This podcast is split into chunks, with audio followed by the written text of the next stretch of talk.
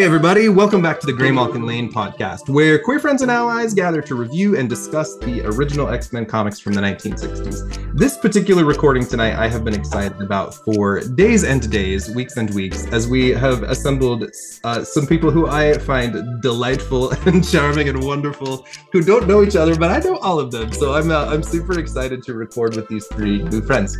Now, in our recent episodes, we've been getting into, we just kind of finished up with the Larry Trask storyline. As a quick recap, Bolivar Trask designed the Sentinels, even though he's an anthropologist, but you know, and uh, he dies at the end of that arc. Then later, Roy Thomas, Neal Adams tell us the story of his son Larry relaunching the Sentinels. But it turns out he's actually a mutant who's been wearing this crazy necklace his dad gave him to block his powers. He can see into the future. Uh, we finish that storyline. It picks up in the Avengers later. We'll get to that on the podcast eventually. But today we're going to take a step forward into the future and also the past because comic books. we're going to be reviewing a book from the uh, late 90s. It's Uncanny X Men Minus One. This is a month where Marvel, in all of their titles, did what they called Flashback Month, and all of their titles had a minus one issue that was set before the very first issue.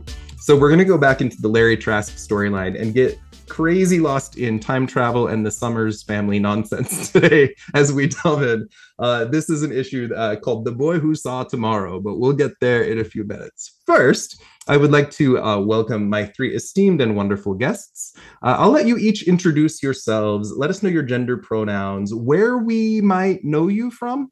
And the question I have for everybody jumping in today is let us know just a nonsense, convoluted continuity story from any media that you can think of and would like to share with us today. Uh, let's start with uh, our, our first time guest today, uh, Mr. Andrew Drilon. How are you, Andrew? Hey, what's up? Uh, I'm doing good. This is my first time on the show. It's also the first podcast I've ever been on. so I know I'm a virgin, guys. we'll be gentle. okay. Uh, um, Andrew, tell us uh, tell us your gender pronouns, where we might know you from, and uh, and some of your uh, your crazy your crazy continuity story.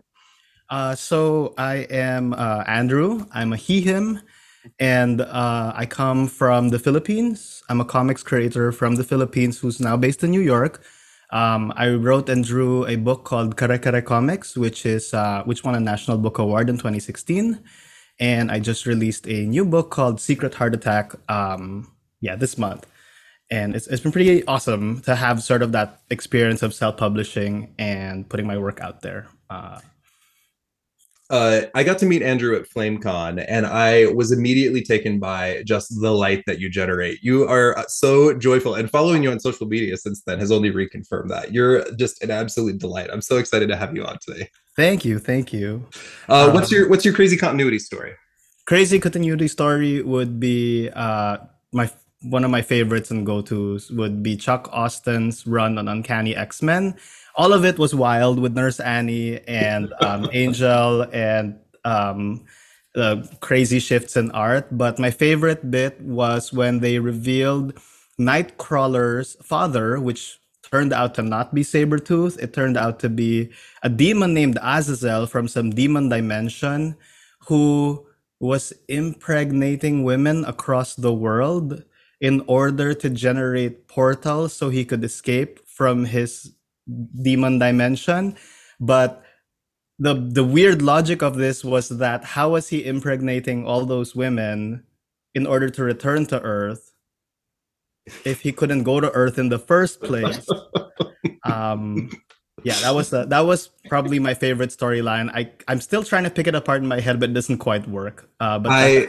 I have excellent news for you. Uh, we're mm-hmm. recording this on October 18th. I just interviewed Chuck Austin two weeks ago. and October on October 29th, uh, I'm releasing that episode, and I talked to him all about this story, this a crazy story about Azazel and Nightcrawler, and he will help you make sense of it. Oh, thank God. So thank God. tune in. and Chuck Austin's a lovely human. He was wonderful. So make sure you make sure you check it out. Uh, let's go to our uh, returning guest, Mr. Juan Ponce. Next, I haven't seen Juan in almost a year on the podcast. Juan, how are you? It's so good to see you. I'm doing good, Chad. Nice to see you too. Uh, my name is Juan Ponce, and I am I go by he him. And um, oh, you might know me from uh, Marvel Voices, uh, Infinity uh, issues 12 through 17, and also from Voices Comunidades from uh, last year. Uh, I wrote the America Chavez story arc. It's so good, and I can't wait to talk to you about it a little bit. Uh, can you think of a crazy, convoluted continuity story? Uh, you know, at first I thought I didn't have it, but I remember the show actually, but I don't remember the title of the show. 1973, maybe it was called. It was a cop procedural. Uh, 78, something 70. All I know is based off of a British uh detective show, and it, it was great. It um, it, it it was like it followed like the this detective like during a very turbulent time in American history, like right out of the 60s, and then they got canceled. So they tried to have their cake and eat it and do like a series finale without any buildup. and it turns out it was all like a, a simulation in the far future. and, and, and but we saw different characters' perspectives, but it was just in a simulation for one of the cops. I don't I still can't figure it out. Like, yeah, it was a great show with like the mind-boggling ending. that is fantastic. I am sorry I missed it? Question mark. and then I am thrilled to welcome back my uh, favorite drag queen, uh, the inestimable uh, Madam Motherfucking Demanda Martini Sanctity herself. Welcome, Demanda. How are you? Hello. Hi, I'm Demanda Martini. Uh, I use she, her pronouns. And um, you might know me just from like, uh, for people listening, again, I've been on the show a few times, just X Twitter in general. Um, I I kind of run in that circle of the X Men Twitter slash Instagram Facebook universe. Um, I'm also a DC area, Washington DC area uh, based drag performer, cosplayer, uh, theater person. You know, all all the slashes, all the hyphens. Um, and uh, so I was trying because I love a good stupid like convoluted thing. Again, some of my favorite characters are like Jean Grey, Rachel Summers. Like I love some nonsense. So still still convoluted, but not like retconny. I have to say, if you have not, so I haven't watched probably since maybe season three or four. Again, they all kind of run together because we binge them during lockdown times. But Riverdale is a hmm. wild fucking ride. So like the show starts out very kind of normal dark teen drama where there's like a murder and they have to solve it. Very very like normal dark teen stuff, right? Then season 2 gets into there's a serial killer on the loose. Then in season 3 we all join the mob. Then in season 4 uh so, so yeah, so I, I must have seen up to season four. There's like a cult, and uh, Archie now fights in an underground illegal underage fight club. And when he escapes, he goes to the woods, gets mauled by a bear, and then his name gets cleared. He comes back to school, and then I swear to God, because me and my friend, we we have very strict drinking rules in our house where if something gets crazy, we have to pause and let's just take a shot. And I just said, I said, because so he goes back to school. It's like his first day back to school in like, I don't know, two and a half years now. And I was like, he's to ask about either prom or like the SATs or something. And he says at that moment, oh my gosh, the PSATs are next week. I guess I better study. For those of you who don't know what the PSAT, so the SATs are like a standardized test to help you get into college. He was worried about the PSATs, which are the practice PSATs, and I'm like, bitch, you just survived a bear attack and an underground thing, and you got out of the mob, and your friend. And they keep on putting up musicals, but someone always gets murdered like opening night in the musicals. And I'm like, this entire show is so wild. So I I have again I haven't watched in a few seasons now, but apparently they got into more of like the supernatural and people are like witches and time travel. So so I want I wanted to ask about that because I just saw an article on season 5 and it said like we're in the 1950s and somehow everyone's time traveled there. Yes, like, yes. What's going on with Riverdale? so, so, uh, so I have no idea. All I see is every so often there's uh, an account that I follow on Twitter that will just like live tweet an episode, and I'm like, I don't know whether or not this is satire or if this is for real what the episode is doing. But I so I need to like binge like binge like the seasons, but just from the seasons that I've watched, the show is wild. It sounds wild. I And, and the boys are very allergic to t-shirts. Like they just like they just they just come right off. And um and listen, KJ Apa knows what the fuck he's doing. Like uh, even like his social media, he's like, "Oh my gosh, I better take off my shirt." I'm like, "Yes." I don't understand why you own them. Pretty people in nonsense storylines. Sounds like the X Men. Uh, Yes, yes. Lastly, my name is Chad Anderson. I use he, him pronouns. I grew up with five sisters. And I graduated high school in 1997. So if you picture my like 12 to 17 year old years, we're talking like 91 to 97. And we had like rules after school. I got the TV for 30 minutes and I would watch DuckTales after school. And then my sisters would watch, they they would record these on videotape while they were at school. They would watch All My Children and then One Life to Live back to back. And because I was bored and there was nothing else, I got addicted to these soap operas for years as a teenager.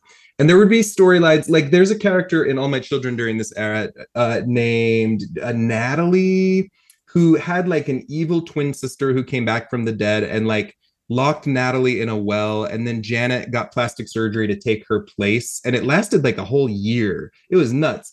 And then like in One Life to Live, there was a character named Vicky who had like multiple personalities and like they would show up and like sometimes she'd be evil and murder people but then not remember doing it later like just nonsense so i grew up watching like healthy amounts of ridiculous soap opera which makes the x-men make me feel right at home as I said, me, me and my former roommate, we we have a very healthy rule uh, for drinking games when you're watching shows. Drink for trying to make sense. When something is so ridiculous and you're like trying to like like figure it out, just stop, take a drink, and just enjoy it. Like there's no point. Just this was just long before it. i was drinking and, and like and like this and like this this issue of this comic book, just drink. Like th- don't worry about it. Just So you guys cannot see us because we're not recording, but I'm, I'm I'm confident Demanda will release some photos. But she is dressed gorgeously as Madame Sanctity, who is a bizarre kind of fringe X Men character. Uh, this- fringe. We're talking like the end of the fringe. yeah, like like Z list bottom of like no one's heard of this woman. Today we're gonna get caught up in the Summers slash Gray slash Trask families. And it is a crazy continuity issue, which is why we asked this question at the beginning. It's very dense. This is before we're even even getting into the podcast, but I'm gonna give the like 30 second rule about the Summers family very quickly. So Scott and Alex Summers, their parents were kidnapped and taken to space where they had a brother harvested out of their mother named Vulcan. And then her DNA was combined with the Shi'ar to create Adam X the Extreme. And then Scott eventually marries Jean, who becomes the Phoenix, but she dies. And then he marries her clone, Madelyne Pryor, and they have a baby who goes to the far future 2,000 years. This is Nathan, who's then cloned as Strife. And they both come back to the past where they meet X Man, who's another version of them from the Age of Apocalypse, who also lives in this realm. But while baby Nathan is in the future, another child of Scott and Jean from a different future named Rachel is helping to raise him because she's the mother Askani. And that's all you need. It gets more complex from there, but it's a lot. There's multiple timelines, there's time travel. It's an episode of Riverdale, just uh, stretched over 50 years of continuity. Quite, quite literally is. Um, I did have one question though because I forgot to to look it up. Has th- did this issue come out before or after the um Askani son? Um, This is after. Okay, So So- we're- Adventures of Cyclops and Phoenix. yes, it's also after. We'll get into that in our review today. I'm going to review these characters chronologically and briefly. and the and the the Rachel miniseries. I think that one was was that one called. I can't remember what that one was called. Mm, uh, that one doesn't pop into my brain immediately. So if you think of it, let me know. But we'll get into all of that. So first, I want to spend some time talking to each of our esteemed guests. Uh, Andrew, given that it's your first time on the show, let's start with you for a few minutes. Mhm. Tell us your journey from the Philippines here and your kind of journey as a storyteller and artist. I think your work is wonderful. I love your art style. Uh, tell us a little bit about your journey, my friend. Uh, wow. Thank you. Thank you for the kind words. um, so I I started drawing when I was four. Like I've been drawing for as long as I can remember. Um, and um, I just started making comics around high school, self-publishing my own um, books. My first book was called The Germinator. It was super horrible. It was like black and white, um, Xeroxed, and then stapled, and then I begged a comic book store to sell it for me. Uh, but it was a good experience, and I kept making comics since then. Uh, most of it in uh, uh, published in the Philippines. Um, I was published in Dark Horse briefly uh, for one of the Dark Horse Presents books, uh, the one where um, I forget the number, but Neil Gaiman was in it. That's what I remember. I was like, I'm in the same book as Neil Gaiman, yay!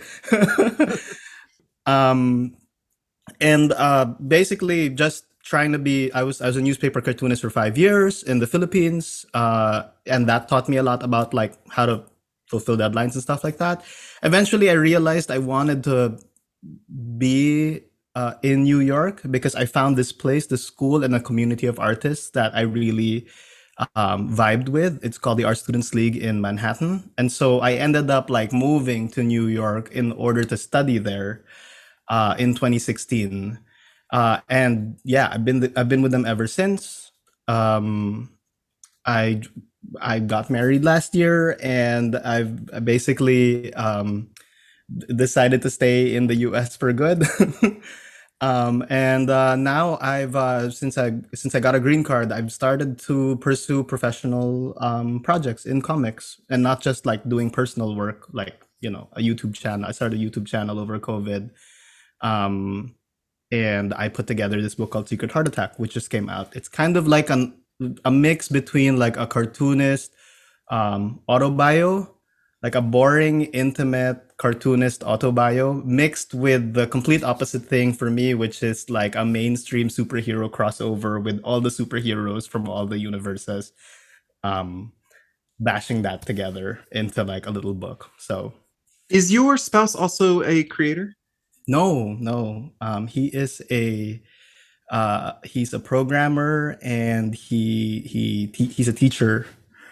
So he doesn't really read comics. He watches all the Marvel stuff with me, and um, yeah, it's it's it's interesting to go at it from like uh, from both ends, right? Because it's not his world, uh, but um, he's able to like. What's nice about it is I'm able to get a different perspective on the stuff you know, being in the fan community and having read comics all my life, um, uh, we we can start to get myopic, like with all the no- the burden of knowledge that we have, and it's interesting to meet someone who doesn't have all of that and who's able to see it fresh uh, from a from a perspective that doesn't have all that continuity in their head. You know.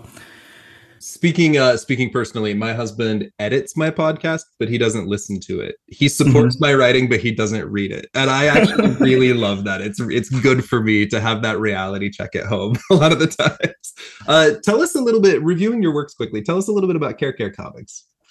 Uh, Kare Kare Comics is a, I mean, it's a, col- so I started in the Warren Ellis um, forums. I think it was called The Engine back then. Uh, we were just posting uh, co- our personal comics there. I got really good reception. Warren Ellis said some nice stuff about it. Matt Fraction did.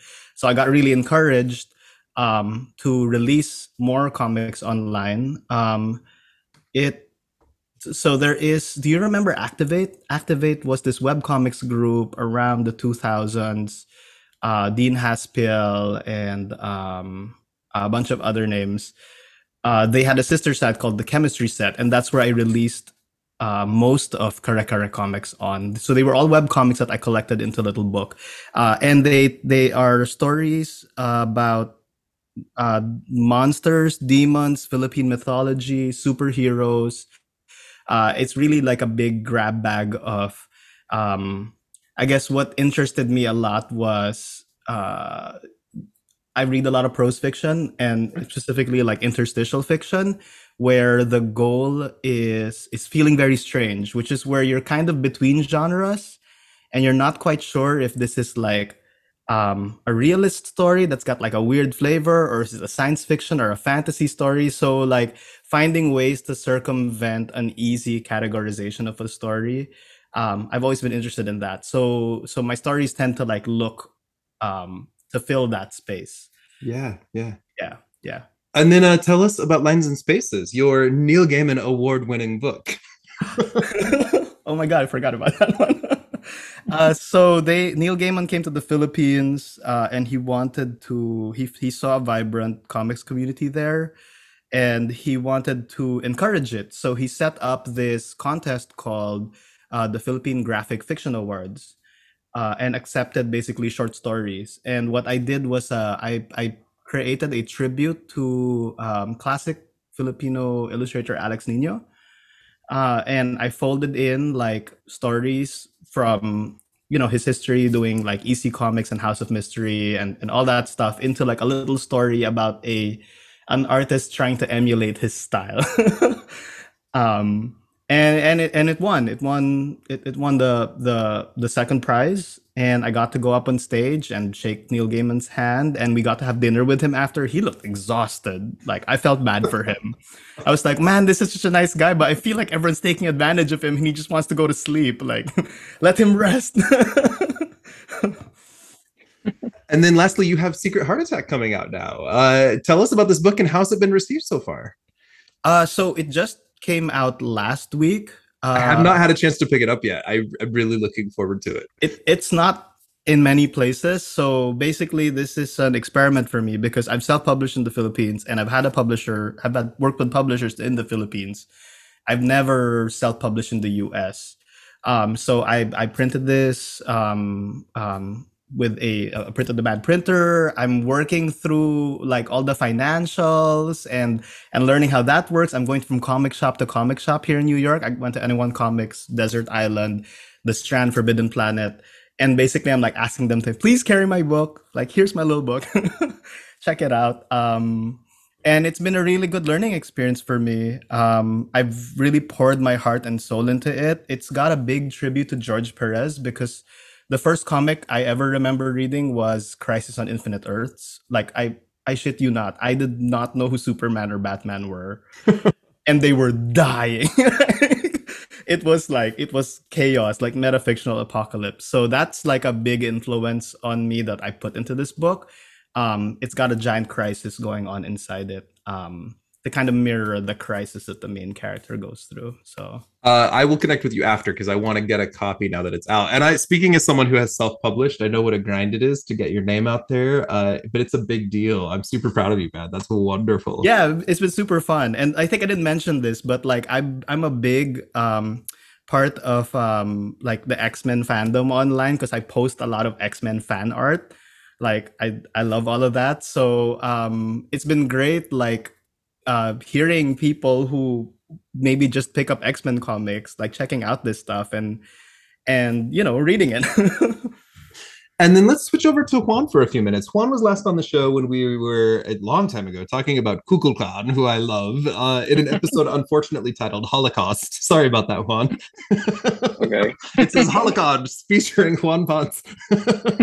uh, Juan, Juan first came to my attention in Marvel Voices Comunidades, and I got familiar with uh, some of his work, which we got to talk about last time, uh, like the uh, Family Recipe and the Karate Fox, which was my personal favorite.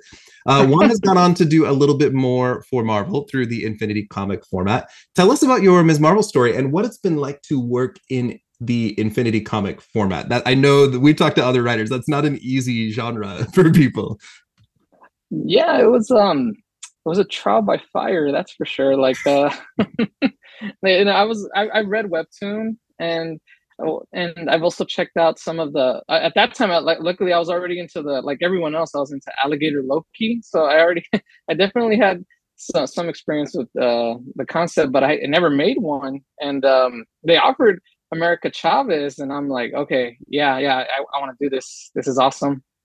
And uh Amaro, she was really patient with me and uh, she helped me understand it better. And uh, yeah, I, I ended up doing uh, about six issues of an Infinity comic, which is a scroll down. And uh, yeah, like uh, I was before this started, I, I referenced it just a bit.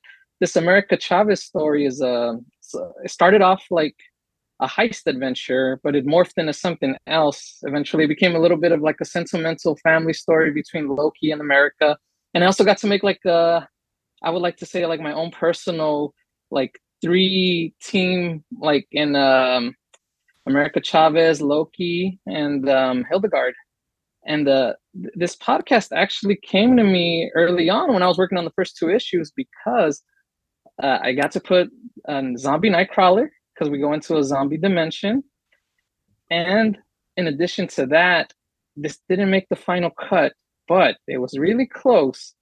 And we had Hildegard just totally chop off uh, Quicksilver's head, which was really, which was awesome. How That was like- yeah, it was because I, I needed those beats where I'm like, okay, I need I need to establish all three of these as like a super badass team.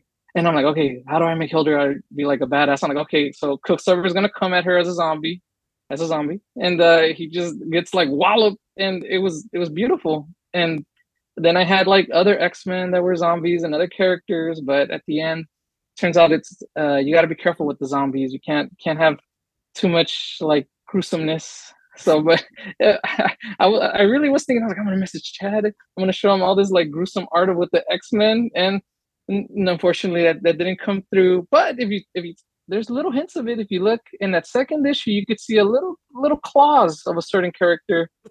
So yeah, You, that, that was fun. you can message me anytime. I'll even keep your secrets. It's fine. I do that for a living. but uh, I I love your use of America Chavez. America's been through some rough shit lately. They so America is an extra dimensional character who, for many years of continuity, has believed she grew up in this kind of all powerful, all women dimension. But in more recent comics, has been very grounded by discovering some of her origins are a myth and uh, her story is a little bit different than what she initially thought, and her power has been kind of tossed aside a little. We've seen characters, uh, or, or we've seen creators uh, use her. She's in the new Thunderbolts book right now. Anthony Oliveira just got to use her. Uh, Mhm. tell us about your use of America. And I have to throw in the side question How did you choose to bring in Hildegard of all characters? I love her. so for uh, Hildegard, um, when when we came into it, uh, I wanted I, I wanted Loki from the get go. I knew that her powers were on the fritz, and I'm like, okay, what if like she's on or since her powers are on the fritz? I think the best thing we could do is like play with that because she can't she doesn't have full control over the whole dimension hopping. I'm like, there's so many dimensions in the Marvel universe we could play with. So I definitely I knew that I wanted Loki, and then um the the Thor team was super nice. Um, I got some editor feedback about that, and they they told me about um characters I could use, and um uh the um I don't know why the name is escaping me. I love these guys. The um uh the three the oh my god I'm losing it. The well I know that The Warriors three. there. Thank you. Oh, yes, yes, of course. were- lifesaver yes the warriors 3 came up and i saw that hildegard was now the new member and i'm like okay i'm like i, I gotta use hildegard i'm like she will be perfect to this team. So like what if they get split up and now it's america it's loki and it's a hildegard and i'm like okay now we got the warriors 3 like a new warriors 3 my little version. And that, that's how hildegard came out. And uh yeah. And oh and when it came to america well yeah like there's just a lot to explore. Mm, because I mean, with her losing her powers and then her also recovering these traumatic memories, I was like, we could explore that here too. Because what happens when you remember all these horrible things, like, and you're losing your powers, and you remember these moments where you just you couldn't save people? Like, what does that do to you? And yeah, that's that's what I work with in that in that uh, little story. She's a phenomenal character, and of course, a lesbian icon. So we love all queer characters automatically on this podcast. But she's a great character who has such a weird start, but she's uh she's wonderful. I was so thrilled, having gotten to know you on the podcast. I was so thrilled to see your name attached, and I messaged you like, "Yeah, I won! Yay!" it's, uh, it's you. really good, man. I hope to see a lot more stuff uh, in Marvel proper coming from you soon. Uh, I, Mhm. if there's anything you probably can't tell us anyway, but just know I'm rooting for you. I'm here for you, my friend. Thank you so much. Uh, Demanda, I love to be uh, nonsensical with you, but I'm going to get very serious for a minute. Your name is everywhere right now. Uh, Demanda does story time, uh, drag queen story time with kids, and has so boldly and bravely and incredibly been reading to children. That's literally all it is. It is a a man in drag reading to children, and it is something that happens in cities all over the place. But there have been a lot of controversies and threats and horrible things happening. And Demanda's name has been in the papers and and in the articles as uh, as this controversy has gotten some national attention. Uh, you can choose to share or not share whatever you'd like here, my friend. But how are you? I know you uh, you're you're propelling to fame in a way that you probably did not hope for. Um, so so first of all, this just reminds me of when um, a few years ago I was at a convention and I got put on this panel that I was really not qualified for. And as they were going down introducing everyone, it was like, "Hi, I am so and so. I have published 17 science fiction books. I have published blah blah. I you know do all. I'm a writer and I all these things. And I'm like, I'm a drag queen. I read comics. your only your only qualification on this panel is do you love the x-men? And then you automatically belong. And anyway it, it, just, it just always makes me laugh because you know i you know i do um a bit you know a bit of this um since since things have sort of opened up and i'm and i'm a little more busy with um gigs like i don't get to do as many of of these podcast things. But anyway it's just always so funny that it's like you know there's like working professionals in comic books and i'm just like hey we're drag queen. So, so but um but yeah it's been crazy. It's been it's been weird. So back in june i had my first run-in with some protesters who like came in inside because these things typically take place at libraries or um like public parks or things of that nature. Um and uh, which means that they're public spaces, which means that pe- anyone is allowed to be there. Um, and so in June, I had like my first run in where um, some people came into uh, a story time that I was doing and interrupted me and started questioning um, why. Uh, I think that their question was, why was I making a mockery of God? And um it was an like I, my first response is usually very smart alecky and i was like well who's god? Because you know there's like a bunch of them um which obviously they didn't like um so and like it just it just got worse from there. They were then escorted out by um the library security and then like i was um anyway it was very it was very crazy and like i got escorted out by um, by the security to my car because like the protesters were all outside and um, but like we like took like a back entrance and I felt very Whitney Houston, like getting like snuck out of a side door, like walked to my car. Um, but it was still like very and like that was my and also because you're every woman, it's all in you. I am every woman. it, uh, she she's all in me.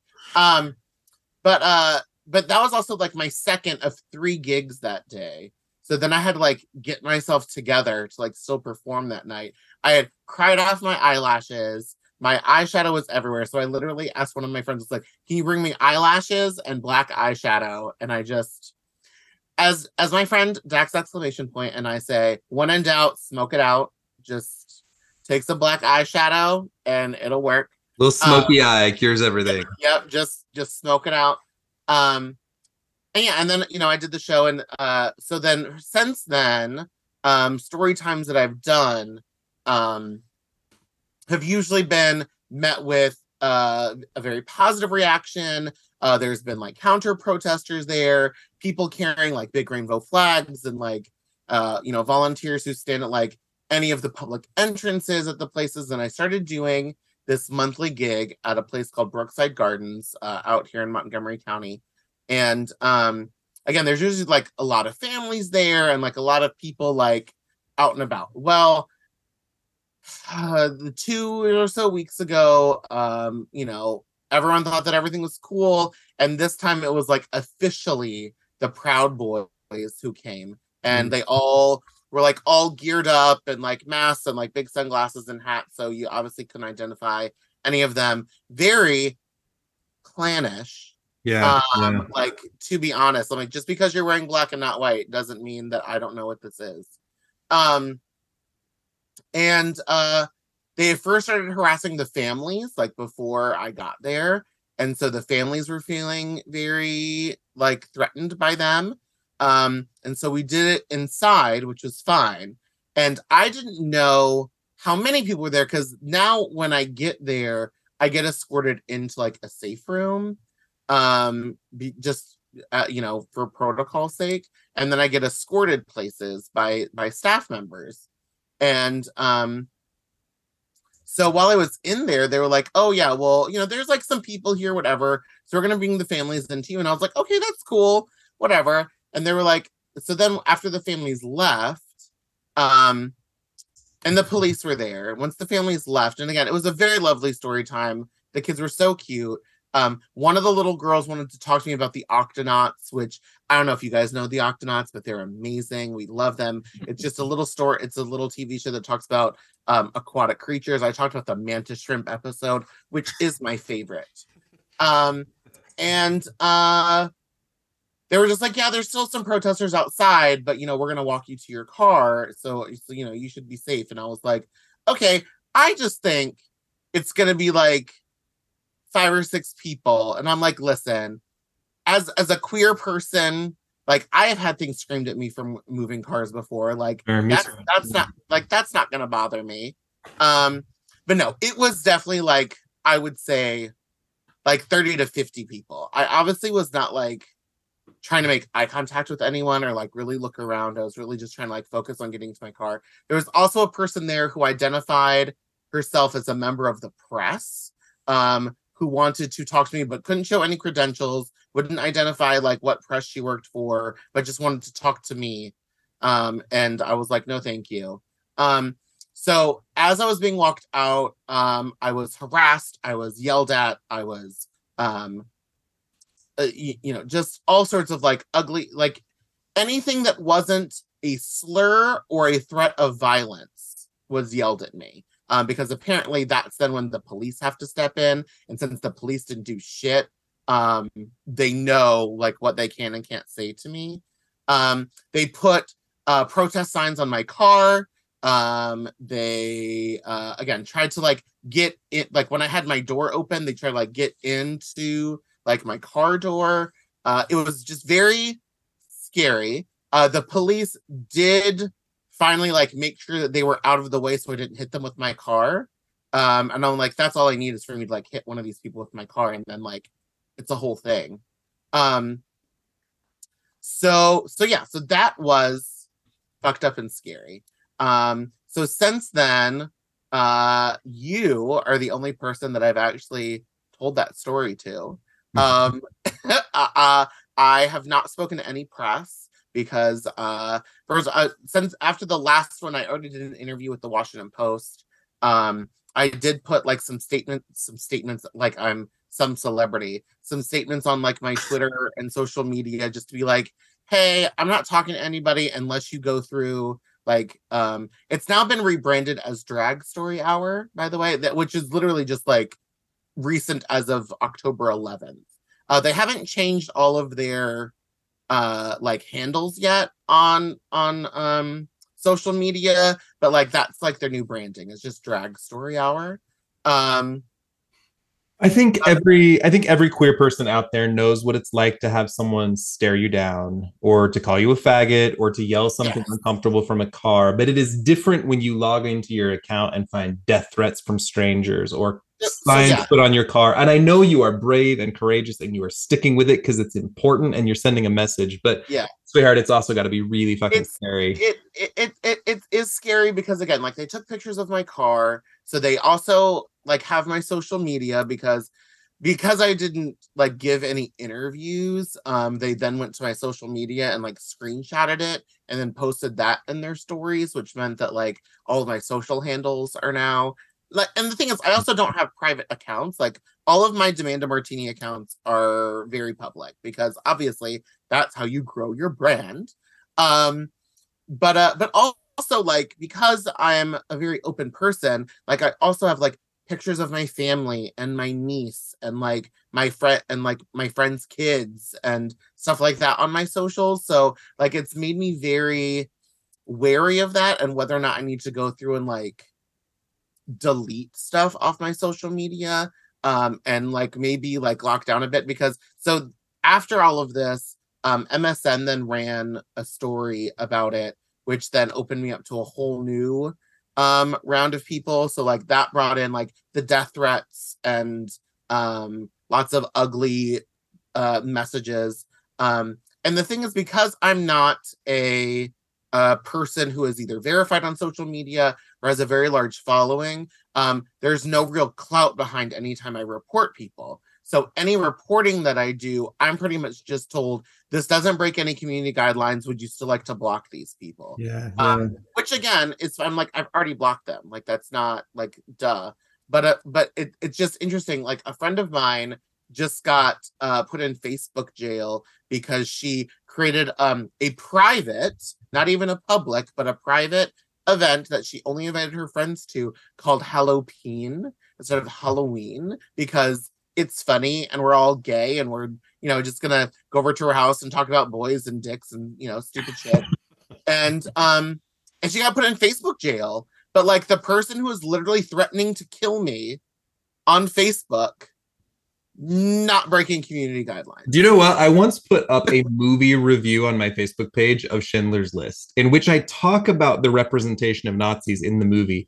And Facebook banned my account for 90 days because I used the word Nazi in a post. But it was, it was a Schindler's Yeah. List review. It- it- It's like- like insane. these uh, like they have like a couple of weird black and white uh, black and white rules like for example i have many friends who have been put in facebook jail for just saying men are trash like literally the phrase men are trash or even men are trash can emoji so like that saying that on social media will definitely get you put in facebook jail Sure, sure. Um, but like again, like all this other stuff, and it, it so again, it's been crazy, but I'm still booked and blessed.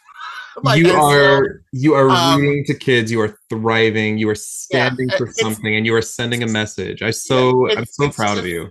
it's just scary. Like it's now scary, and because um, you know, these proud boys took pictures of like my car and my license plate, and the thing is, I also saw some of them speaking to the cops. So I'm just like, guess what? I'm pretty sure some of you are cops. Um, Yeah. I'm, I'm I'm pretty sure that they can like look up where I live and who like what my legal name is and where uh, you know where my family lives and like where like my niece goes to school and you know so like that kind of stuff then becomes scary for me and so like I never I, again as a queer person like you already ha- already have like that general like oh like things are scary and like I shouldn't be places by myself um but now like that's sort of like elevated Yeah. Um, Well, I really appreciate what you're doing. I'm so proud of you. And thank you for sharing the truth of that story with us. Uh, Andrew or Juan, any words you have for uh, uh, Demanda before we transition into nerdy things? You- You're awesome, Demanda. Seriously. oh Yeah, thank you thanks Yeah, yeah. You're amazing. Thanks anyway uh i'm now just you know a simple time traveling woman who wants to tell her building dad to like you know stop or whatever okay, so we're gonna. This is an awkward transition, but I don't know how else to do it. We're gonna go into our issue review for the day. Uh, the next month or so on the podcast, we're gonna be doing some of these flashback stories, which is gonna be fun because we're gonna do some of these uh, stories set in the '90s or written in the '90s, but set in the the pre '60s era. Today's issue is by Scott Lobdell, with art by Bryan Hitch and Paul Neary. Uh, colors by Steve Bu- Buccellato, I think is how you say it, and the editor is Mark Powers. So a different era, completely different names and creators. We haven't talked about it all on the podcast. We'll get to them eventually. I'm not going to do bios today. Uh, this is a book written in 1997. Uh, it is called The Boy Who Saw Tomorrow. Now I'm going to give a little bit of uh, con- comic book history for people who might want to keep track for just a second. Jean Grey dies well, seemingly the Phoenix dies, but also not. Anyway, she has a clone, Madelyne Pryor. Scott marries them. They have a baby named Nathan. That baby premieres in 1985. In 1989 is when we see Cable for the first time. And it's in the early 90s where we see baby Nathan get the techno organic virus and then sent into the future 2000 years. Then we have a bunch of stories during the extinction agenda is when cable is is it the extinction agenda? That's which which which is the one with strife in it? That's not. no, that's, That's Extinction Extinction Agenda Agenda, right? song. what? Oh, Executioner's executioner's Song. song excuse Yeah, me. you're right. it's during executioner's song that we learn that cable is the baby from the future but he's now like an old man who's older than his parents. Anyway phoenix has already been here for a while. That's the rachel character. Rachel goes to excalibur and is there for a long time and then she gets propelled to the far future where she becomes mother Askani so there's a lot of continuity that's woven together over dozens and dozens of issues. 1994 we get the adventures of cyclops and phoenix. This is the honeymoon story. They get married and then they go to the far future where in different bodies they get to raise baby nathan uh, to be uh, to be an older like they just get to raise him through childhood which is super cute. They're there for like 12 years and then they come back to the past again then eventually we get the further adventures of cyclops and phoenix which has nothing to do with it because they go back in time and that's where we get mr sinister's origin in 1996 we also get Askani sun number one through four which is the story of cable or nathan in the future becoming a freedom fighter under the clan Askani and in this series is where we meet Madame Sanctity, who turns out to be the daughter of Bolivar Trask, the creator of the Sentinels. And then I looked it up, Demanda, while you were talking. The, the the series you were referencing, we get a story about Rachel in the future, written in 1999, called X Men Phoenix, which takes place after the one we're going to about to talk about today. So that was a lot woven together for our long term X Men nerds. You're like, whoa, that was a lot. But for people who aren't familiar, this is whoosh. Anyone who has comments just on Like, that like, continuity I mean, anytime you go to talk about Cable or Rachel, it's just very like, so we're gonna need a minute. um, I remember, um, uh, I guess like mm, a year or so ago when I uh, did uh, Madelyne Pryor looks, and my roommate, who is not an X Men person, was like, "Wait, so who is this person again?" So I was literally like teasing the wig, being like, "So Jean Grey dies, right?" And yeah, just like going through all of like the stuff. Um, You need like three balls of colored yarn to paint all Right, of accurate. right and, and and similarly like um i remember someone uh i did a panel about the x-men cartoon x-men 92 and um they were like yeah i really i really want um like the executioner song and i'm like well we haven't even had Madelyne yet like like we need and he was like well we don't really need Madelyne I was like first of all i will not tolerate Madelyne erasure Uh, Juan, did you follow all of that continuity? Are you familiar with this section of X Men lore? Uh, I am more now. I, I, I, I, I remember um, as I, I was, I was, as I was listening to you, that cleared even more stuff up, and then I did look it up a little, and I'm, I'm gonna wait for chat on this one because there's literally, the more I dug in, the more I dug myself in deeper. So yeah, You you sent me a message like, "What the fuck is the 12? Yeah. we'll, we'll get there. We'll it's get called there. a letdown as well Yeah, absolutely fair. Uh, uh, Andrew, how about you? Is this a section of X Men that you are familiar with? It's um I've read I think I've read it all, but it's turned into a giant pile of mush in the back of my brain. Like I vaguely recall a beautiful Fantastic Four X-Men crossover with Rachel and a future Franklin Richards. Um, I also read the recent, X, re- relatively recent X-Men Blue series where Rachel had a new code name. I think it was Splendor or Oh, something. no, no, it's uh prestige. Prestige. Prestige, that was it. Prestige. And then she also she was also Marvel Girl for a while. She was also Phoenix. So her Wikipedia is probably one of the most wonderful pages on the internet to pick apart. probably next to Xorn, which is another X-Men character that I love Soren. Very convoluted, but I love that character too. uh, and Cable's gotten a lot of play recently. I've I've, I've loved his um his young Cable face in the Krakoan era and the pre-Krakoan era, and now he's back to older Cable. You know, there was a spotlight issue recently, it was super great. So Yeah, there's been baby cables and old cables. There's also, and this is an example of stuff I'm leaving out. Cable in the future marries a woman named Jenskot, which is like the mix of Jean and Scott together, and adopts her child Tyler, who also comes back into the past and is the criminal Tolliver who fights X Force a bunch. And then he becomes Genesis, who is the leader of the Dark Riders. Uh, when I say I'm keeping it simple, I promise I'm keeping it simple because it gets a lot more. The, you can add layer after layer after layer.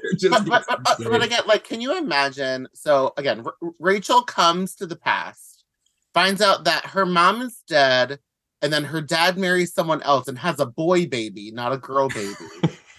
and then she gets sent to the far future, and then she's like, "Oh, well, I guess I better like go save my brother from the techno organic virus." in the past because she knows that's gonna happen. Like just wild. Well, but then she becomes an old lady and dies, but then also comes back to the present after that and is young. And, and there, wasn't there a family reunion too where like the whole clan is decimated? yes, like... yes. But so, because what, what happens is she because she dies in the future, but because they stop the 12, I believe it is, like the whole 12 storyline. The 12 storyline. Askani future then never happens, which means that then because she's a chrono skimmer, because Rachel has temporal powers, um, her soul gets trapped in like a far, a farther distant future, and she sends a message to Cable that he needs to come save her. So that's how she comes back. Before then, she's recaptured by Elias Bogan, which again. And she exists in our timeline, but also all timelines. Also, in the current comic, she's going by the name Askani, which is I, wonderful. Which is such a hmm. good name. I've uh, mm-hmm. Anyway. Okay, okay. So let's talk about this book. We're gonna delve in, but this is uh the comic or the, the soap operas and the Riverdale that we mentioned at the beginning seem very simple in comparison. okay, so we're jumping into flashback month. We get a cover that is both pretty and weird, uh, drawn by Ladrönn, who's uh, uh, and and and Juan Vlasco, I believe, as well as the inker. Uh, what are your thoughts on this cover? We have Master Mold in the background with open hands Rachel with a very small head in green robes eh, behind Bolivar Trask cradling the body of Larry Trask with his giant ass necklace. Tell me your thoughts on this cover. I would uh, especially love to hear from Andrew here as the artist in the group. Um, so I I love Ladrönn. Uh, I especially love during this era he was doing kind of a I think he was drawing Cable also around this time and he was doing a Jack Kirby uh, homage with his artwork and you can see like a lot of Kirby in the way he proportions the face and the way he draws the Sentinel. There's Kirby Crackle in the background, which is like iconic, you know, Kirby inking style. Uh, and everything just screams Kirby. This isn't what I would say. I wouldn't call this his strongest work because if you compare this to his cable stuff, uh, like the detail there is off the charts. Um, I love, I love his run on cable. Just gorgeous. Yeah. Just ridiculously like. I mean, guys, check that out if you haven't seen that. It's on Marvel Unlimited, but like, um, but this is still pretty good. Uh, pretty solid work. Um, I just wish that given that they, so this was, I'm sorry, this was 1997, um, and how old was I? was a child, right? And when I saw this book, um, I it was during the period where I still had that expectation that the cover art would match the interiors. And this book is drawn by Bryan Hitch, who who I also love. But like it, there's a bit of like a even if the artist inside is um, arguably better or you're more of your preference than the cover artist, there's always a little bit of friction there for me. Like I wish I wish that Bryan Hitch. I wonder what Bryan Hitch would have done if he had drawn this cover. Uh, Juan, do you have any thoughts on this cover? Yeah, like I totally get the Kirby vibes as well. It also somehow reminds me a little bit of the Hulk that um that first Hulk issue, you know, like with the, in the background, yeah. with the giant hands cradling giant the smaller figure. Mm-hmm, mm-hmm. Absolutely. Okay, we're going to jump in. In the flashback month, they did this thing where they would break away from the story that was currently happening in the books. And then Stan Lee, who is like 80 years old, would come in as the editor, kind of breaking the fourth wall here. And uh, Stan Lee, in most of these flashback appearances, as much as I respect the man, the way they draw and do him here, he, he's very like you just want to punch him in the face. He's very annoying. I hope it's all right to say that. Stan Lee is dressed as the Watcher, and he's like, "Oh no, the X Men are in space. Let's break away and talk to. You. I'm talking to the reader. Let me take you into the halls of Marvel." And he walks us through a hall of like giant figures. There's Spider Woman and Namor and Hulk, and he's cracking jokes, and the Fantastic Four are there, and then suddenly he's like, let's look at Professor X, but also the X Men from different timelines. Here's the original team, and here's Havoc and Lorna. Here's Colossus and Nightcrawler. Here's Longshot and Storm from the 80s. Oh, here's Bishops, Rogue, and Gambit. The toughest part is remembering all their names, but I've got some surprises for you. And then he sends us into a flashback into the past we truly do not need to spend any time on Stan Lee. Again, he's very punchable in most of these flashback issues, and he drives me nuts in all his appearances. any any comments on the Stan Lee portion of this comic book? I mean, I was just gonna say, like Bryan Hitch, he would. Uh, I mostly know him from like he did like the Authority and stuff, right? Yeah, yeah, yeah. And Ultimates too. Yeah, yeah, and and, and Ultimates. Like this seems very like Bryan Hitch doing Alan Davis like it there, there's yeah. there's an Alan Davis. So Alan Davis is one of my absolute favorite um uh X-Men uh illustrators. So like I'm not mad at that, but like again, it, no, knowing like what then like oh my god, hold on. Speaking of this right here that he did the cover of. Oh yeah, yeah, yeah, the, perfect. The, the Ultimate Avengers movie that the animated movie based on the Ultimate Comics. Um, like just like seeing his art there and like seeing this, it's like, oh yeah, okay, like whatever. But but also like it's I I remember this era. So as someone who was um in high school at this time, um like I remember I remember reading all of these like minus one issues, just being like, oh my gosh, like this like this whole Stan Lee nonsense is really like it. It just it reminded me of um Pride of the X Men with like him uh talking, like narrating, and it was like, ugh. There are five pages of Stan Lee, which is four pages too many. the, Brian, Bryan Hitch, uh, Bryan Hitch did some isolated X Men work. He's mostly a Marvel UK guy. I think the series I most indelibly associate with him is the limited two part limited X Men versus the Brood. For yes. those who may have read that, it's pretty good. Uh, so, Andrew, will you take us through? And once we get through Stan Lee will you take us through the next five pages? Uh, tell us a little bit about uh, about what we see in this comic book. Um, so you know, after the the the Stan Lee very abrasive opening where he shouts, "Let the flashback begin," we have a shocking tonal shift into this kind of like, I feel like gentle bucolic um, narrative tone, which it, it is a quiet house along a tree-lined street in the sleepy college town of Annandale on Hudson, New York, a place where content people live, thinking content thoughts, living quiet, uneventful lives. And immediately that struck me as like, um, wow, who are these people? And then we find out that the house we're zooming into um, is the house of one young 11 year old Jean Grey, who um, her father walks into her room and she as he starts to tell her to go to bed she points out the window and she sees oh look it's a falling star and they have a lovely little discussion about her recent troubles with Annie and how um, difficult it was to get through, but like Professor X helped her get over is, it. Which is a flashback in the editor's note takes us to Bizarre Adventures 27. We did that episode on the podcast with Maria Wolf and Derek Kinskin. Check it out if you haven't. It's uh, it's a lovely story. Mm-hmm. And and um and then we have as uh, Jean Grey starts to fall asleep, um, a really lovely two two panel thought bubble sequence where the father looks back at his daughter and thinks about how amazing it was that Charles Xavier was around to help his child get through this as a specialist. And she got through her depression and maybe he pulled her out of her own mind. And it's all this speculation about that as we zoom away to Mount Rushmore, where we see more than half a continent away in the Black Hills of South Dakota, like a falling shooting star, which lands in some sort of barn um a beautifully drawn barn by Bryan Hitch, but it's like a massive barn because if you count the windows on the third panel, oh my god, yes, it's like it's got yeah, it's like a five-story tall barn. It's like eighteen um, windows. yeah.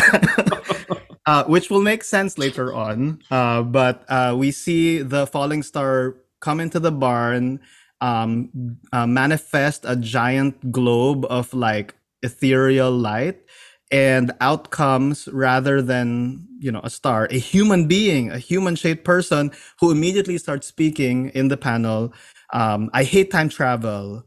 Uh, there's no way to do it gracefully. And as she stands up with eight captions floating above her head, we see a cloaked figure who reveals herself to be one Rachel Summers. And she feels as if she's come home and she only wishes she could be happy about it. Uh, and Rachel's alone as she starts to speak to herself in the manner of these these comics where um, uh, she talks about how I chose to follow her through the centuries and I couldn't be sure where she was going or why. But but by the form of this structure, the condition of the wood, it is clear we're somewhere in the latter half of the 20th century. And she she uses a fraction of the phoenix power to like light up the the barn around her. And we see a giant splash page with the master mold which we saw on the cover. Um, and it's clearly under construction but it's massive and it's five stories tall and it's looming above her. And rachel exclaims it all makes sense now. Heaven help every one of us. Now i understand why she came from this specific era to here and now. And i know more than ever why she must be stopped. Uh, Uh, page 10 i believe she stands before a giant uh, vision of Master Mold, who is, of course, the original like robot that spits out little baby sentinels, and the baby sentinels are ten feet tall.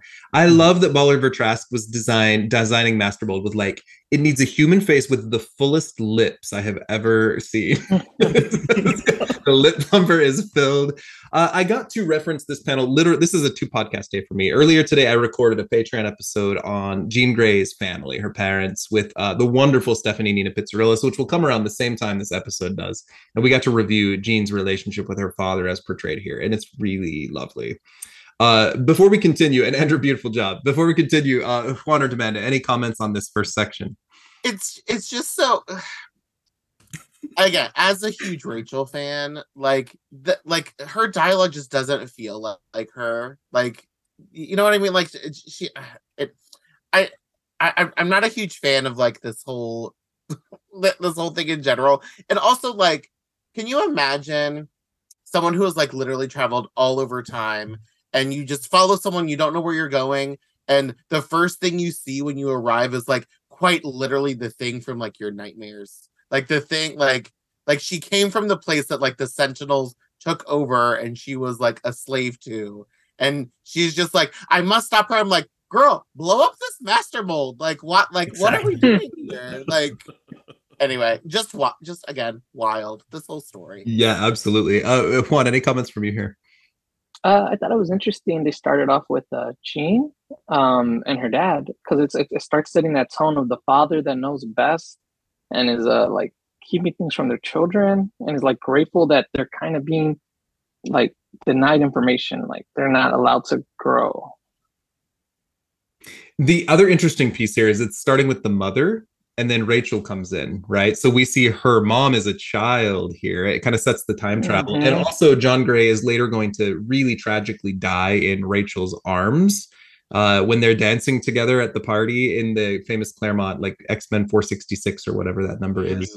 Mhm. Uh, so we won't reference that more today, but I just covered that in the other pod. And so I'm still sad because it's such a tragic death.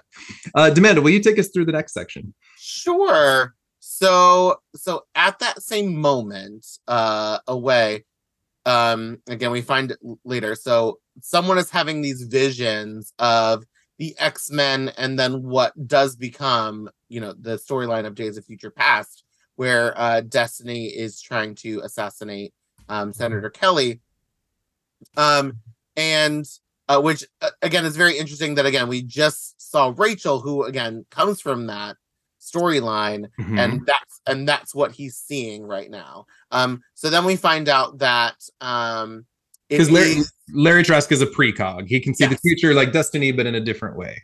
yeah so so so larry is having one of his spells as as he and his dad call them where he and he doesn't remember his uh like his his future visions and so he pretty much tells his dad that mutants are coming to kill um the humans and uh that this human person is going to make a difference and as we know since it's already building master mold that bolivar is really already not into humans. So uh, again, or, or into mutants. So Bolivar then puts this medallion, this this giant ass, who like what? And also he he's an anthropologist, and we're building giant robots. We're bu- we're building mutant powered dampening devices. Like science is crazy, but anthropology, I don't think is this. Um, so so he he just sort of talking about how uh you know L- L- Larry sees these things from from the from the future, and uh this, you know this medallion was introduced in the late 60s which Yes. it, we uh, i recently had jerry gaylord on the pod and he ta- he's like that necklace is so fly is how he described it Is it? I mean, Is it? it is. It is very much of, uh, and and it kind of makes sense that obviously, like this scientist who this is not his specialty, making this mutant dampening device, and why it's so huge, it's like seven Um, pounds right? um, and and now Bolivar is like said he's like, is it his fault that his children are are you know these mutants? And um and so you know they talk about uh, his wife's death, which again goes back to another um, X Men story, as and then he um asks you know it's actually his not a very it's actually not a very reference story. In the 60s books and we recently covered this on the pod there's a mention from judge robert robert chalmers to larry when he's teaching him he's a mutant. He's like do you remember how when you were a child you predicted the hour of your mother's death? And so this this comic is referencing that. Bolivar's wife died in a car accident and bolivar has two mutant children which is part of the way he's designing sentinels that will kill mutants. It's insane. The whole thing is Yeah. insane. Um so I, he's just sort of you know thinking about you know he he failed his wife uh and his daughter and um you know all of his studies and research. So then uh larry wakes up and he calls him lawrence which is you know so patronizing and dad like he's like oh daddy did i have another spell um and of course like he's not being truthful to to larry um you know kind of what juan brought up earlier sort of like keeping that away from him and then goes into you know and this is why uh, you know could you imagine a world overrun by genetically gifted humans who cannot control their abilities just like his son can't control his abilities? Although does i mean does, does he think that these sentinels aren't gonna like kill his kid? Um and so also we get a glimpse of like this shadowy figure uh we don't know whether or not it's rachel or potentially someone else um and uh yeah and then bolivar's like you need to go get some rest okay bye um so There's then, also- then- There's also a view of their family photo. Can you guys look at this photo for a second? Bolivar, his wife is gorgeous. Larry's smiling, wearing this giant necklace even as a kid. And then Tanya's like, fuck you. I'm a teenager and I hate you. Her arms are I folded. don't want to be here. whatever dad Where's it's my not a medallion? She's so mad. Anyway, go ahead. in these in these overalls again i mean when you're from i mean i would be that mad too if i was from nebraska and um so so then uh as larry leaves to go outside um that he walks by rachel and rachel is using her powers to mask herself uh from larry. Again she uses the term fraction again. It's like girl how many fractions you got? Um fractions are ridiculous. And the other thing is that and she also talks about why that she could literally right now just fix larry's brain. She could literally just go in and like tell him to not hate mutants anymore. But then she talks about how um that that you know she she knows what it means to like mess with mess with the timelines uh and that and that you know it's not a good idea. And then With a reference to the classic Uncanny X-Men 140, 141, which is yes. go look it up. It's amazing. yes. Um and i mean also i mean she also then eventually went back to her own time and like defeated the sentinels. So again i'm just like why don't we just defeat them now? I don't know. Whatever. Um so so then she uh is shocked to hear another voice in her head who is this person? And uh hold on is this still me uh, yeah this is this is my last page. Um and so she's then attacked by this by this person that she doesn't know who it is. Like a sledgehammer So a couple of key components, and I want to delve into Bolivar Trask for just a minute. He's a character. A lot of people consider the original Sentinel run in the '60s books to be Stan Lee and Jack Kirby's finest X-Men work, which it is, along with the Juggernaut storyline. They're, they're kind of their only really great stories in the '60s. But we have a lot of context added to Bolivar afterwards. So we learn here Bolivar's married. He has two children. He's got Lawrence and Tanya. And Tanya disappears one day. When her powers activate, she disappears into the time stream. She's a time traveler. She can move through time and space. And we see her back here, but we don't meet her until Askani'son number one, which is in the 90s, right? So this is retroactive continuity. And then his son Lawrence, his powers activate and he predicts when his mom is going to die. And then it happens. Bolivar has reason to hate mutants. We're giving him context here. It's in his own family, which is a shame. And we have this idea of queer identity where parents hate their kids for being queer because they're scared and, you know, et cetera, et cetera.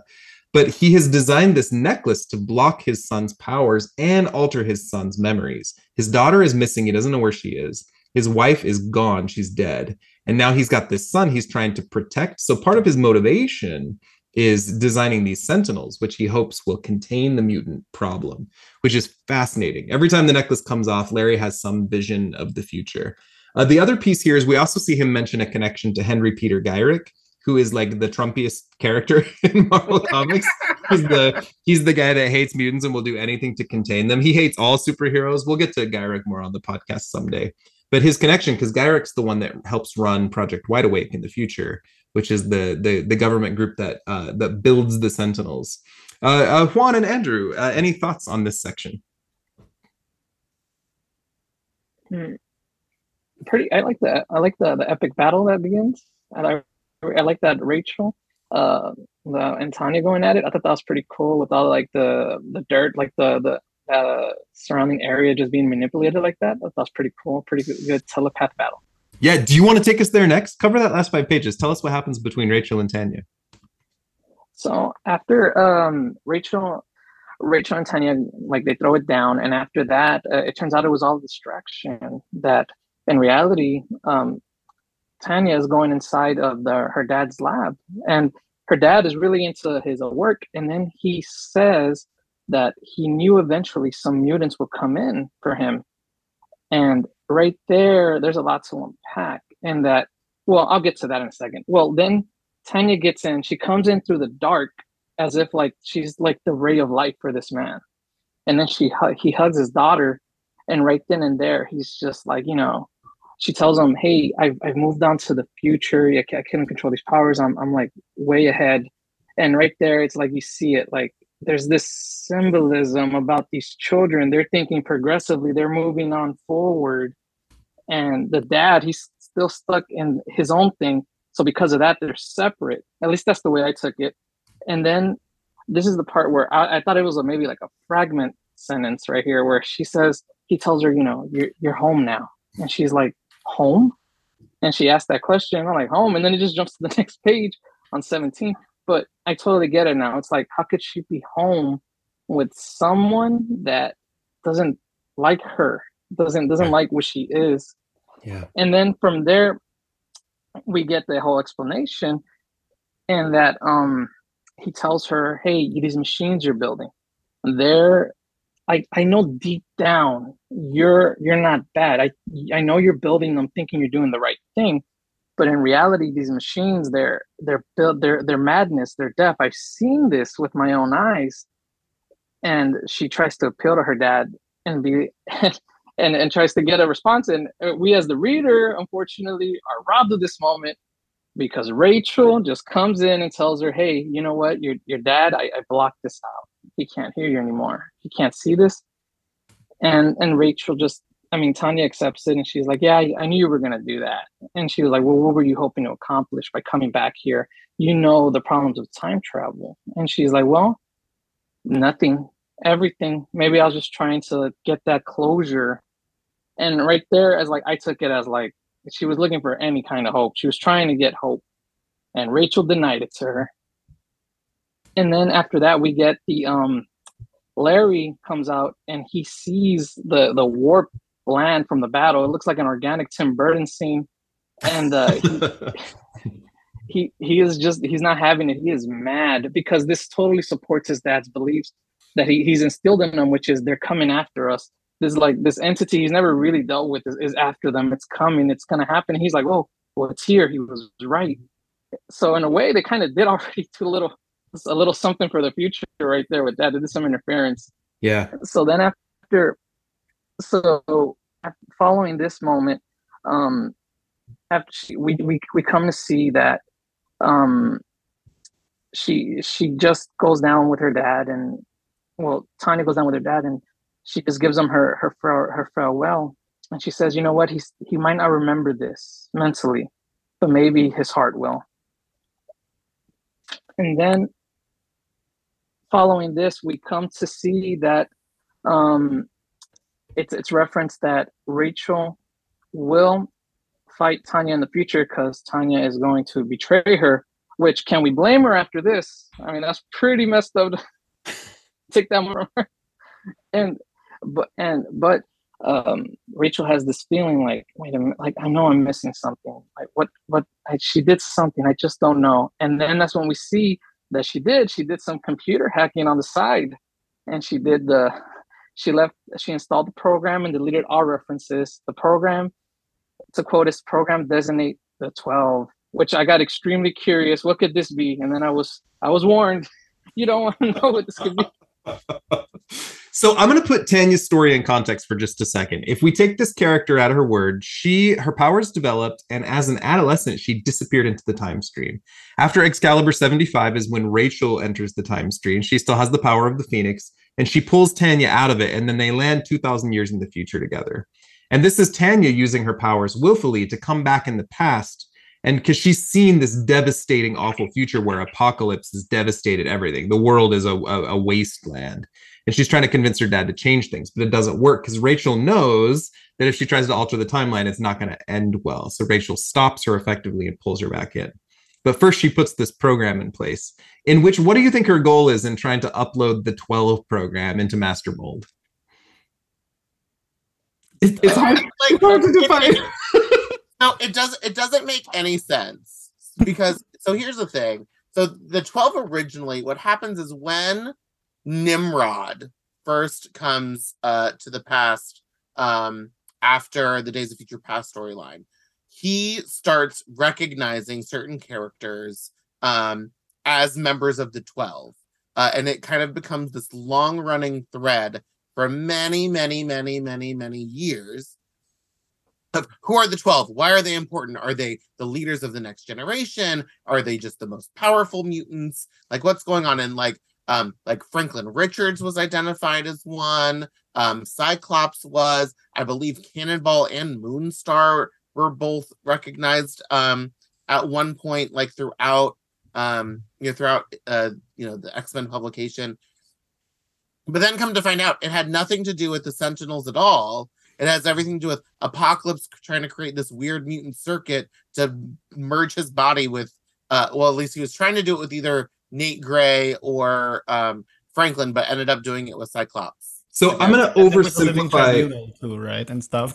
yeah, yeah, yeah. I'm gonna oversimplify the 12 storyline and cover it very quickly, but it's more complex and it builds in the comics for a while, and it's ultimately very unsatisfying. It doesn't have a lot of payoff.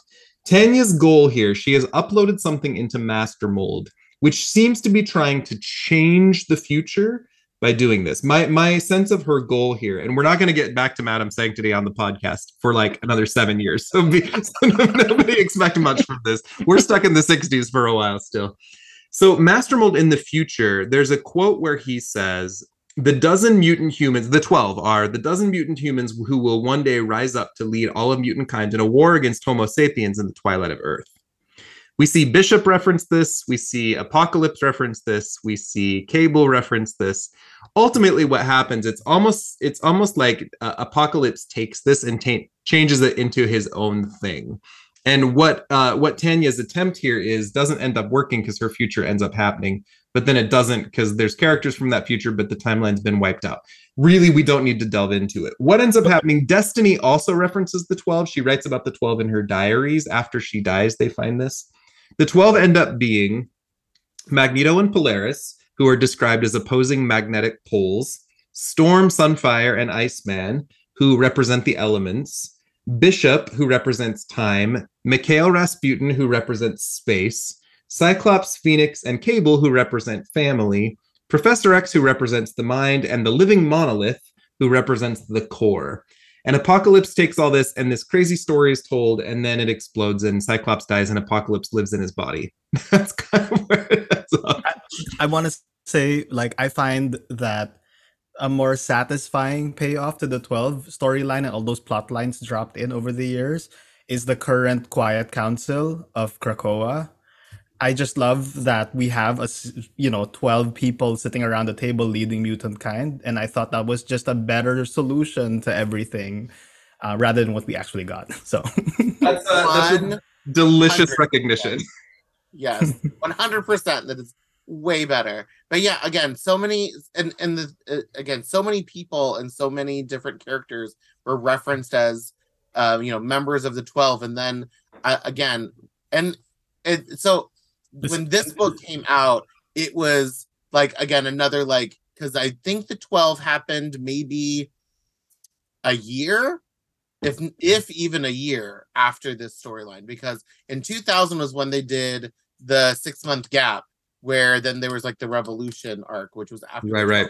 So, like they were trying to like revamp the 12 so obviously like oh we're referencing the 12 again and remember that time that you know the sentinels knew who the 12 were? Haha this is this is what it is. But it's also like, oh, that story just sucks so we had a lot of this examples. Like Bishop is from a different future that's that's like 80 years in the future, and Bishop like pursuing Hope Summers across time streams to try to wipe her out to prevent his future. Like there's we have these weird stories where we have to try to work in the time travel element, but the timelines are different and divergent and it's kind of bizarre and strange. Uh, we're hitting time. Is everybody okay for 10 more minutes? Just checking quickly. Okay. Uh, Juan, now that you've learned about the 12, how do you feel? Was this a satisfying conversation?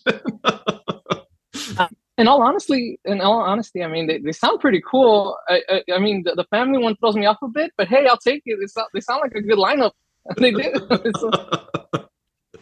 it's a bizarre storyline and x-men in the 90s gets nuts the thing that i'm most impressed about as we're wrapping up this issue scott lobdell knows his shit he could have told a hundred stories here. He could have made it all about Professor X and Magneto or all about Jean. But the fact that he pulled Tanya back and like seeded the 12 story with Master Mold, I think it's pretty smart storytelling, but I don't think it had the payoff that he hoped for. I do love this story though. The idea of we getting us getting a young Jean with an older Rachel and then tying in the Tanya Larry Trask stuff into Bolivar and Master Mold. It's a smart story. It just doesn't have the payoff that we hoped for. Any any thoughts on that idea? This is a really complicated issue. Again, no, I I love the idea because obviously, you know, with what you know, we sort of know of like you know Rachel saving saving Tanya and like sort of training her and using her powers. Obviously, as soon as she was ready, she's like, I want to go home and I want to like fix it because you know if you're a mutant with time travel powers, what you gonna try to do? you know, you're gonna you know try to go fix time and you know you know save your family, and also when you know that your family is the one that like you know started you know this whole you know sentinel nonsense. I mean, obviously it, it's it's interesting for for her to do this, but again, it just doesn't have this sort of like payoff because the whole 12 thing just doesn't it just doesn't make sense this story also has a little bit of that story like uh, if you could go back in time and kill hitler as a baby would you do it type of vibe to it right yes. tanya trying to change the time and figure out her powers and she becomes kind of a reprehensible character in the future. Uh, look up an article on Ma- Madam Sanctity. I'm not going to cover whole history. Maybe I'll do a, a Patreon episode with Demanda Martini about Madam Sanctity one day. But but like, can I clarify something? Because yes, she's clearly Madam Sanctity is clearly wearing some sort of hound costume with a cloak over it, right? So I guess we're implying that she was in the same hound program that Rachel was in a maybe wiped out timeline. Or she, no. or at the very least, Rachel saved her, and then Madam Sanctity got her fashion sense from Rachel. so, so I, I, I think, I think it's more implied that like Rachel becoming a sort of like Christ-like figure to those in the future, becoming Mother Askani and like starting mm-hmm. the whole Askani sisterhood, they sort of adopt her fashion as part of like what it is that they mm, is, is, is, is more like what I get from it. because one of my weird like when I got to that final panel where Master Mold program like she installed something and it was like the 12 i my brain misunderstood it as like oh wait was she working for the sentinels this whole time and she's trying to undo a mutant agenda and that's why she's putting this info there but like it just doesn't make sense if like if i go that route yeah yeah well well because also to, again it doesn't make sense for her to put in the again because if she was trying to get her dad to stop making the sentinels why then would she give her dad the names of these although again exactly, or yeah. or again sorry i'm like thinking out loud so we've we we have come to find out again after reading the 12 that the 12 really aren't these leaders of mutant kind really the 12 are these mutant circuits that apocalypse is trying to use to live forever so mm-hmm. if she can get master mold to kill those mutants before Apocalypse can get them, would they effectively kill po- Apocalypse? I'm I'm gonna regret this, but now we have modern continuity that teaches us Apocalypse was only trying to live forever because his wife and children got sucked into the Arakko whatever in Amenth and he right, back yeah, yeah. with them. Like exactly. we have to stack all this up. This is not Apocalypse podcast yet. I've never done this on the podcast, but I think it's worth it really quickly. I just jumped onto Marvel Wikia, which is not always super reliable, but I'm gonna read the Madam Sanctity episode uh, entry out loud really quickly. Madam Sanctity was originally Tanya Trask, the daughter of Bolivar Trask, the creator of the Sentinels. Like her brother Larry, Tanya was a mutant, though she possessed time travel powers, as well as telepathic and psychokinetic abilities. When these manifested, Tanya was lost in the time stream until she was pulled into the Askani future by Rachel Summers. Tanya became a member of Rachel's Askani sisterhood and took on the alias Sanctity. The trauma of being displaced in time and the extreme conditions of the Askani's war against Apocalypse caused Tanya to become extremely ruthless, manipulative, and even mad. After she learned to control her powers, Sanctity traveled back in time in order to prevent the rise of Apocalypse, which she knew was tied to the fabled 12. Rachel followed her into the present to prevent her plan of programming Master Mold with the identities of the 12 and the directive of destroying them. Tanya pretended to comply with Rachel, but she had already uploaded the information into Mastermold's core programming, which prevented Bolivar Trask from discovering Tanya's actions. However, the information Sanctity uploaded was not accurate, presumably as a way to protect Cable, Jean Grey, and Cyclops. Following the death of Rachel or Mother Askani, Sanctity became Madam Sanctity and took over the Askani sisterhood in the future. In order to ensure Cable's birth and his confrontation with Apocalypse, she sent Cyclops and Jean Grey back to the XIX century in order to ensure the transformation of Nathaniel Essex into Mr. Sinister. So that's the further adventures of Cyclops and Phoenix story and his rebellion against Apocalypse, which were necessary for the birth of Cable. She constantly manipulated Cable as well as others through astral projections and agents such as Chevere. Sanctity received the young Nathan Dayspring or Cable into the sisterhood so he could be trained in the use of his powers. However, when the new Canaanites, a faction that had taken over Apocalypse's throne, attacked the Askani lands, Madam Sanctity was kidnapped by Strife, Nathan's evil clone. Recognizing the similarity of his old of his psi signature to those of her Messiah, Sanctity allied with him and trained him in the use of her psychic powers. So that's the quick wiki entry on Sanctity. Any thoughts? wild. I mean, it makes more sense now, right? If she's trying to prevent the rise of apocalypse, and the twelve is like, and she's just using the Sentinel program to kind of do that. It makes sense. It makes sense, even if it's not that satisfying, but it makes sense. My very first uh, episode of this podcast, X Men number one, we talk about like, here's Jean Grey. Things get very complicated in the future. here's an example. Uh, okay, we got to wrap up because we're over time. But uh, any final thoughts from any of you? Uh, what was it like for you to review this issue? Did you have fun today? Any thoughts you'd like to share? It, it, it's so even though like you know the story for me isn't like super satisfying, and uh, you know I didn't really like you know how Rachel is sort of written. However, it is sort of what I love about the X Men, which is like just complicated family drama. Like it's like that, that's all it is. Like everyone's families are intertwined in the and and X-Men has now also just become uh sort of like the constant like retcon of a retcon of a retcon of a retcon and like digging more and more and more into like sort of like uh you know making now Rachel now a part of like the set like literally programming the sentinels that then she is then enslaved to is just again wild. If Moira McTaggart learned about this, she'd be so pissed. Not Moira. The thing Uh, I love most about this issue is is um Bryan Hitch's art. I mean, I know he's like still a baby at this point, and he's gonna go on to do like amazing, great things. But it's so nice that in my head he, he has a lineage with Alan Davis, like the man mentioned. Um, he he does give off that vibe very strongly, and it's nice to kind of see that in comparison with, with what he ends up doing in the future. So I love the art and worthwhile to like look at the issue even just for that. Beautiful. Uh, Juan, any final thoughts from you? Yeah, I agree on the art. Yeah, as soon as Rachel shows up and you see her big eyes, I'm like, this is pretty cool. And then um there was some blind spots for me, as, as we've said, but uh, like uh Amanda said, like it's family that got me to latch on to this. It's all just complicated family drama. It's just all about acceptance and family. And I could totally I totally get that. And that's what kept me going with it.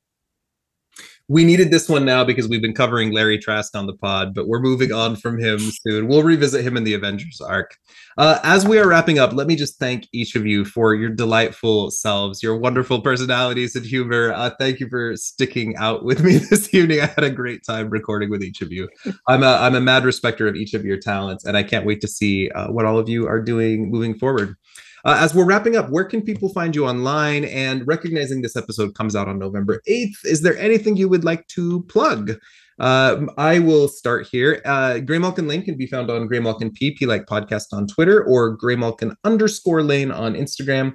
We also have a TikTok channel now and a TeePublic, so feel free to check us out in any of those spaces. Uh, the episode after this one is going to feature X Men minus one. We're going to keep up with the flashbacks for a minute. And I'm thrilled to be presenting the talents of the gentleman from the Rage Gear Studios, as well as uh, as well as Philip uh, Ewing, who's going to be joining us. Uh, on the Patreon, I will be releasing the next episode is the Grey Family, the one I referenced today with Stephanie Nina Pizzarillos. Uh, feel free to give us a listen. It's very sad, but also very poignant and tells us a lot about Jean. Uh, so let's go with Andrew next. Um, so really simple. It's uh, it's Andrew Drilon, my name. Um, one word, small caps, everywhere. Uh, Instagram, Twitter, Facebook. Um, and I also have a YouTube channel. It's called Comic Booker. Um, so yeah, check that out. Uh, uh, and my website, andrewdrilon.com, is where you can pick up uh, my new comic, Secret Heart Attack, if you want to check that out. Uh, there's also like an extended preview there. And um, yeah, that's it for me. Fantastic. And uh, over to pleasure Juan being here. It's so good to have you here. Thanks for thanks for losing your podcast virginity with us. and I then live. uh, I Over- survived the experience, guys. hope you survived the experience, and you did. Uh, over to Juan next. Oh yeah, hi. You can find me on poncecomics.com. I just updated the site just a bit, and you can find a lot of free stories there for me and uh, announcements. And also, you can find like stories and announcements from me on my Twitter at L Ozymandias. Yes, I like Watchmen, and uh, and poems and so so forth. And uh, yeah, like um, there might be some news coming soon. There might not, but for sure, early next year there will be. So. Fantastic. I can't wait to see what you've got next. And I hope it has Hildegard in it. Yeah, me too. Thank you. and then Demanda. Uh, so you can find me across all social media platforms at Dmanda Martini, D M A N D A M A R T I N I. Uh, when this podcast comes out, um, I will have a bunch. Uh, I'm headed back to uh, Drag Story Hours, so uh, send good vibes. Um, and uh, again, I think it's really important that we continue to do that. So, um, so we're going to keep doing that. My uh, regular monthly show in DC called Demand a Nightcap where we mix drag with readings of erotic fiction, uh, will be um, November 17th. Um, I will be having special guest Tippa Buckley, uh, who is uh, one of my delightful friends. And uh, I'll probably have other, hopefully, more things booked uh, throughout November and December. But really exciting. Uh, again, I'm still waiting for some confirmation, but I will be traveling to Utah um around January 27th for a friend's wedding.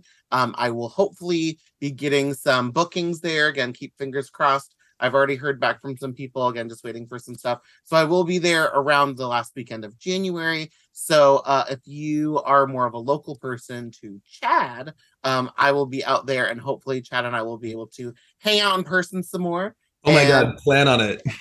Um, because more than likely I will be there for about a week and a half. So I'll be there for a while. Um, so yeah, I, I, I'm hoping to uh, maybe do like some cosplay photo shoots out in the snow. And um, again, if it's, I'm assuming it's Utah in January. I'm sure Everybody goes to the salt flats for their for their photo shoots.